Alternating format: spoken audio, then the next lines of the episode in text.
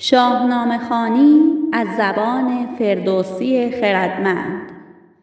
شماره 157 امید باید زنده بماند.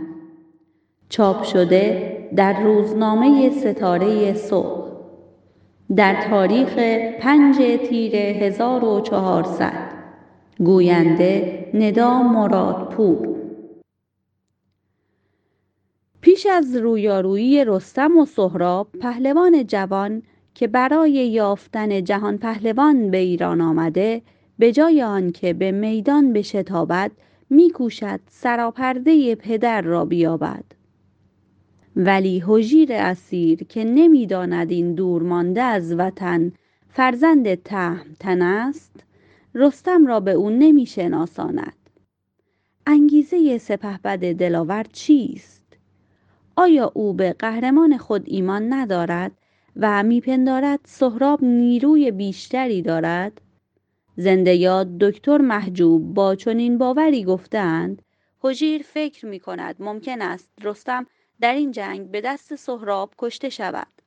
ولی اگر سهراب او را نشناسد افسانه رستم و یاد پهلوانی رستم کشته نمی شود و در نتیجه ایرانیان فرصت دارند که کمی دست و بال خودشان را جمع کنند. ولی این گفتار با آنچه نمایشنامه نویس زبردست توس نوشته همخوانی ندارد. هژیر نه به توان پهلوان خود بلکه به درستکاری دشمن شک می کند و نگران است که به جای نبرد تن به تن یکباره بر سر تهمتن انجمن شوند و او را از پا درآورند. نابغه طوس به این ریزهکاریهای روانشناسانه توجه دارد.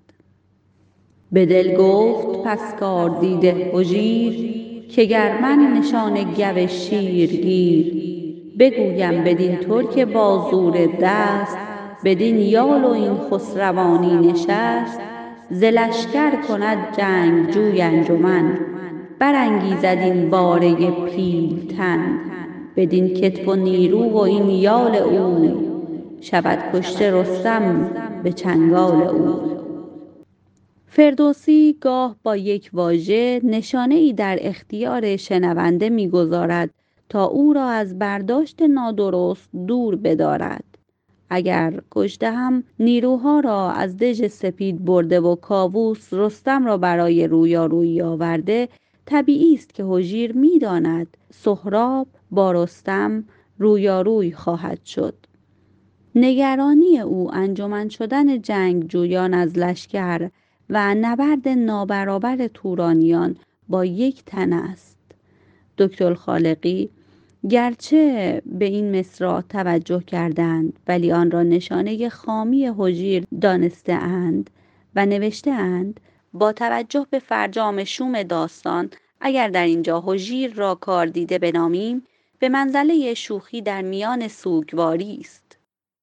از همین روی بیت نخست را به شکل به دل گفت ناکاردیده هژیر آورده اند. دکتر خطیبی نیز گرچه کاردیده را برمیگزینند عنوان می‌کنند هژیر می‌فهمد که سهراب بسیار قویتر از اوست و اگر نام و نشانش را بدهد سهراب میآید و رستم را می‌کشد. آیا این شرحها با منطق متن و صحنه پردازی نبوغاسای فردوسی همخوانی دارد؟ نگرانی هژیر جنگ آزموده بسیار درست و ستوده به نظر می‌رسد. میان تردید به پایداری رستم در برابر سهراب با پایبند نبودن تورانیان به آداب تفاوت بسیار است. رستم در حماسه ملی نه یک پهلوان بلکه امید ایرانیان است.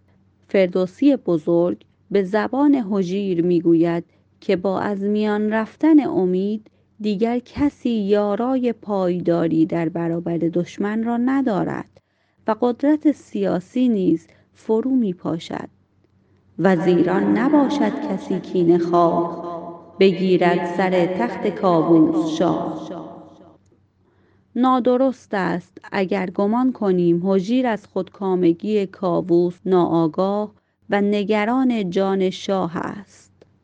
فردوسی بارها از بیخردی جنگ افروزی پرخاشگری نداشتن آینده نگری خودمحوری و خیره سری کاووس یاد کرده و بسیاری از پهلوانان از شاه در فغان و آهند. گرچه با سست کردن حکومت نیز ناهمراهند. آنچه برای هجیر ارزش به شمار می رود ملت ایران است. نیروی نظامی قدرت سیاسی و حتی مرز و بوم زمانی مفهوم دارد که مردم زنده و پایدار باشند. اگر امید برود همه چیز رفتنی است.